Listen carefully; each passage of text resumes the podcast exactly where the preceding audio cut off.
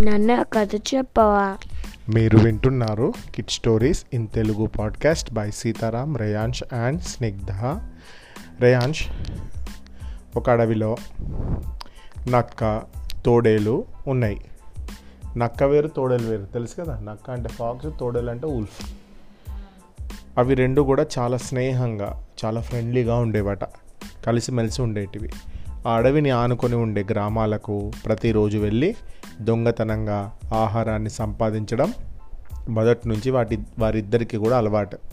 ఆ రెండిటికి కూడా ఏం అలవాటు అంటే దొంగతనం చేయడం అలవాటు. ఎంత తరిమినా అవి మళ్ళీ ఊళ్ళోకే వెళ్తూ అక్కడ దొరికినవి దొంగతనం చేసుకొని అడవిలోకి తీసుకొచ్చేటివి. కోళ్ళను కుందేళ్ళను పక్షులను అన్నిటిని కూడా అడవి అడవి నుంచి ఊర్లోకి వెళ్ళి అక్కడ ఉన్నటువంటి కుందేళ్ళు పక్షులు అన్నిటిని కూడా తింటూ ఉండేటివి. నక్క తోడేలు దొంగతనాలకు విసిగిపోయిన ప్రజలు ఎలాగైనా వాటిని బంధించాలని అనుకున్నారు ఒకరోజు. ఏం చేసిందట అంటే ఈ రెండు కూడా అడవి నుంచి వస్తున్నాయన్న సంగతి వాళ్ళకి తెలిసింది. అవి ఊళ్ళోకి వచ్చినట్టు తెలుసుకొని వాటిని తరుముకుంటూ అడవి లోపలి వరకు వెళ్ళిపోయారట. వాళ్ళు ఎంతకు వదిలేలా కనిపించకపోవడంతో ఏం చేయాలో అర్థం కాక తెలివిగా మృగరాజు గుహ వైపు వెళ్ళాయి. వాటి అలకిడి అంటే వా వచ్చే సౌండ్ వినేసి సింహం గుహ నుంచి బయటకు వచ్చింది కొంతమంది ప్రజలు ఆయుధాలతో కనిపించును సింహానికి. అది వెంటనే ఒక్కసారి గర్జించింది. ఆ శబ్దానికి భయపడి వచ్చిన వారంతా కూడా వచ్చిన దారిలోనే పారిపోయిండ్రు.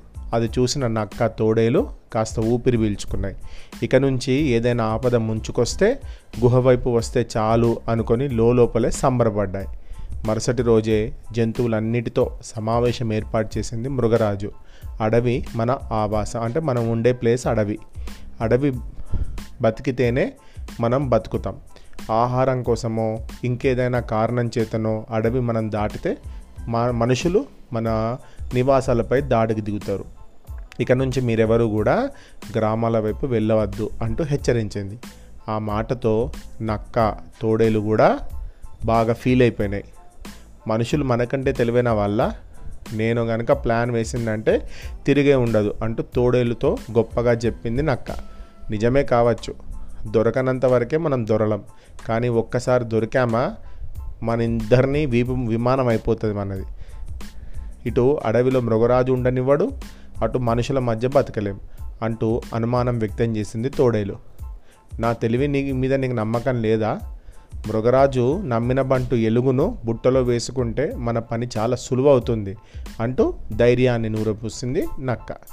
సమావేశం నుంచి నెమ్మదిగా తన నివాసానికి వెళ్తున్న ఎలుగుబంటిని ఒక చెట్టు వైపు చెట్టు దగ్గర ఈ రెండు కూడా ఆగి ఓ ఎలుగు మిత్రమా తోడేలు బావకు చెరుకు గడలు తినాలని చాలా కోరికగా ఉందట. కానీ మంచి రుచిగల ఈ చెరుకు గడలు ఎక్కడుంటాయో నాకు తెలియదు. అందుకే వచ్చి నిన్ను కలిసాం అంది నక్క. అవునవును అంటూ మాట కలిపింది తోడేలు.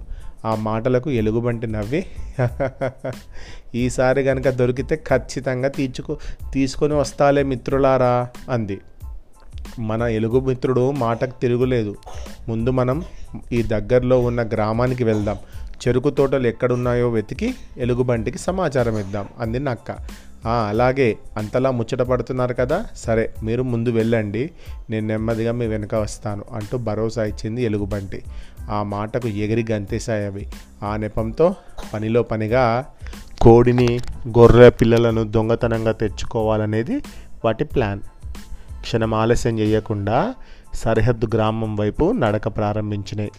కొంత దూరం వెళ్ళిన తర్వాత దారిలో ఆకులు కొన్ని కుప్పలులాగా పోసున్నాయి. తోడేలు మిత్రమా మన పనులు ముగించుకొని మరలా ఇక్కడే కలుద్దాం. ఎలుగుమిత్రునికి చెరుకు గడల తోటలు కనిపించలేదని అబద్ధం చెప్పేద్దాం అంటూ దాని జిత్తుల మారితనాన్ని ప్రదర్శించింది నక్క. అలాగేనంటూ తలూపింది తోడేలు. ఆ ఎండుటాకుల కుప్ప దాటబోతుండగా దడేలుమని పడిపోయినాయి. ఆ దెబ్బకు కుయ్యో మొర్రో అన్నాయి. ఏం జరిగిందో వాటికి అర్థం కాలేదు. కొంచెం పై సే- కొంచెం సేపటికి అంటే కాసేపటికి చుట్టూ గ్రామస్తులు తవ్విన గోతిలో పడినట్లు వాటికి అర్థమైపోయింది. అరే ఇప్పుడు మనల్ని రక్షించేది ఎవరు అంటూ ఆందోళనతో అడిగింది నక్క. ఏమో అనుకున్నాం కానీ మానవులు మనకన్నా తెలివైన వాళ్ళే గోతులు తీశారు మనకు అంటూ మూలుగుతూ నక్కను దెప్పి పొడిచింది తోడేలు. తెలివితేటల గురించి తర్వాత చర్చించుకుందాం. తెల్లవారే వరకు ఇందులోనే ఉంటే ఖచ్చితంగా మనుషుల చేతిలో మనకు చావు తప్పదు. ఎలుగుకి మన గురించి తెలిసేలా అరుద్దాం మంది నక్క సరేనంటూ ఆ రెండు గట్టిగా అరవసాగాయి. ఊ ఊ అని అరుస్తున్నాయి. ఆ కేకలు విన్న ఎలుగుబంటి అంతటా వెతుక్కుంటూ గొయ్యి వద్దకు వచ్చింది. అందులో పడిపోయిన వాటిని చూసి అయ్యో అంది. ముందు వాటిని బయటపడేసే మార్గం చూడమని ప్రాధేయపడ్డాయి అవి రెండు కూడా. అంతలో ఎలుగు వంటి మెదడులో ఒక ఆలోచన వచ్చింది. గోతి పక్కనే ఉన్నటువంటి చెట్లలో నుంచి ఒక పెద్ద గొట్టం తీసుకొని వచ్చింది. మిత్రులారా ఆ కొనను గట్టిగా పట్టుకోండి అని చెప్పింది. ఒక బొంగు పెద్ద స్టిక్ తెచ్చింది. అలాగే చేశాయి ఇంతలో నక్కకి ఎలా బయటపడగలమనే సందేహం వచ్చింది. అది అడిగేలోపు వెదురు కర్రను విడిచిపెట్టింది. ఎలుగు అంతే ఒక్క దెబ్బకు తోడేలు గాల్లో ఎగురుకుంటూ మృగరాజు గుహ ముందు పడ్డాయి. అక్కడే ఉన్న సింహం గాల్లో ఎగిరే విద్య నేర్చుకున్నారా? అంటూ ప్రశ్నించింది. నిజం చెబితే ప్రాణాలకి ముప్పు అని గ్రహించిన రెండు కూడా బాధపడుతూ అవునవును అన్నట్లు తలూపాయి. ఇంకా అక్కడే ఉంటే మరో ప్రశ్న అడుగుతుందేమోనని నెమ్మదిగా అక్కడి నుంచి జారుకున్నాయి. దీన్నే చావు తప్పి కన్ను లొట్టబోయినట్టు. బాగుంది కదా కథ? ఈ కథ రాసిన వారు బీవీ పట్నాయక్ గారు. శుభరాత్రి.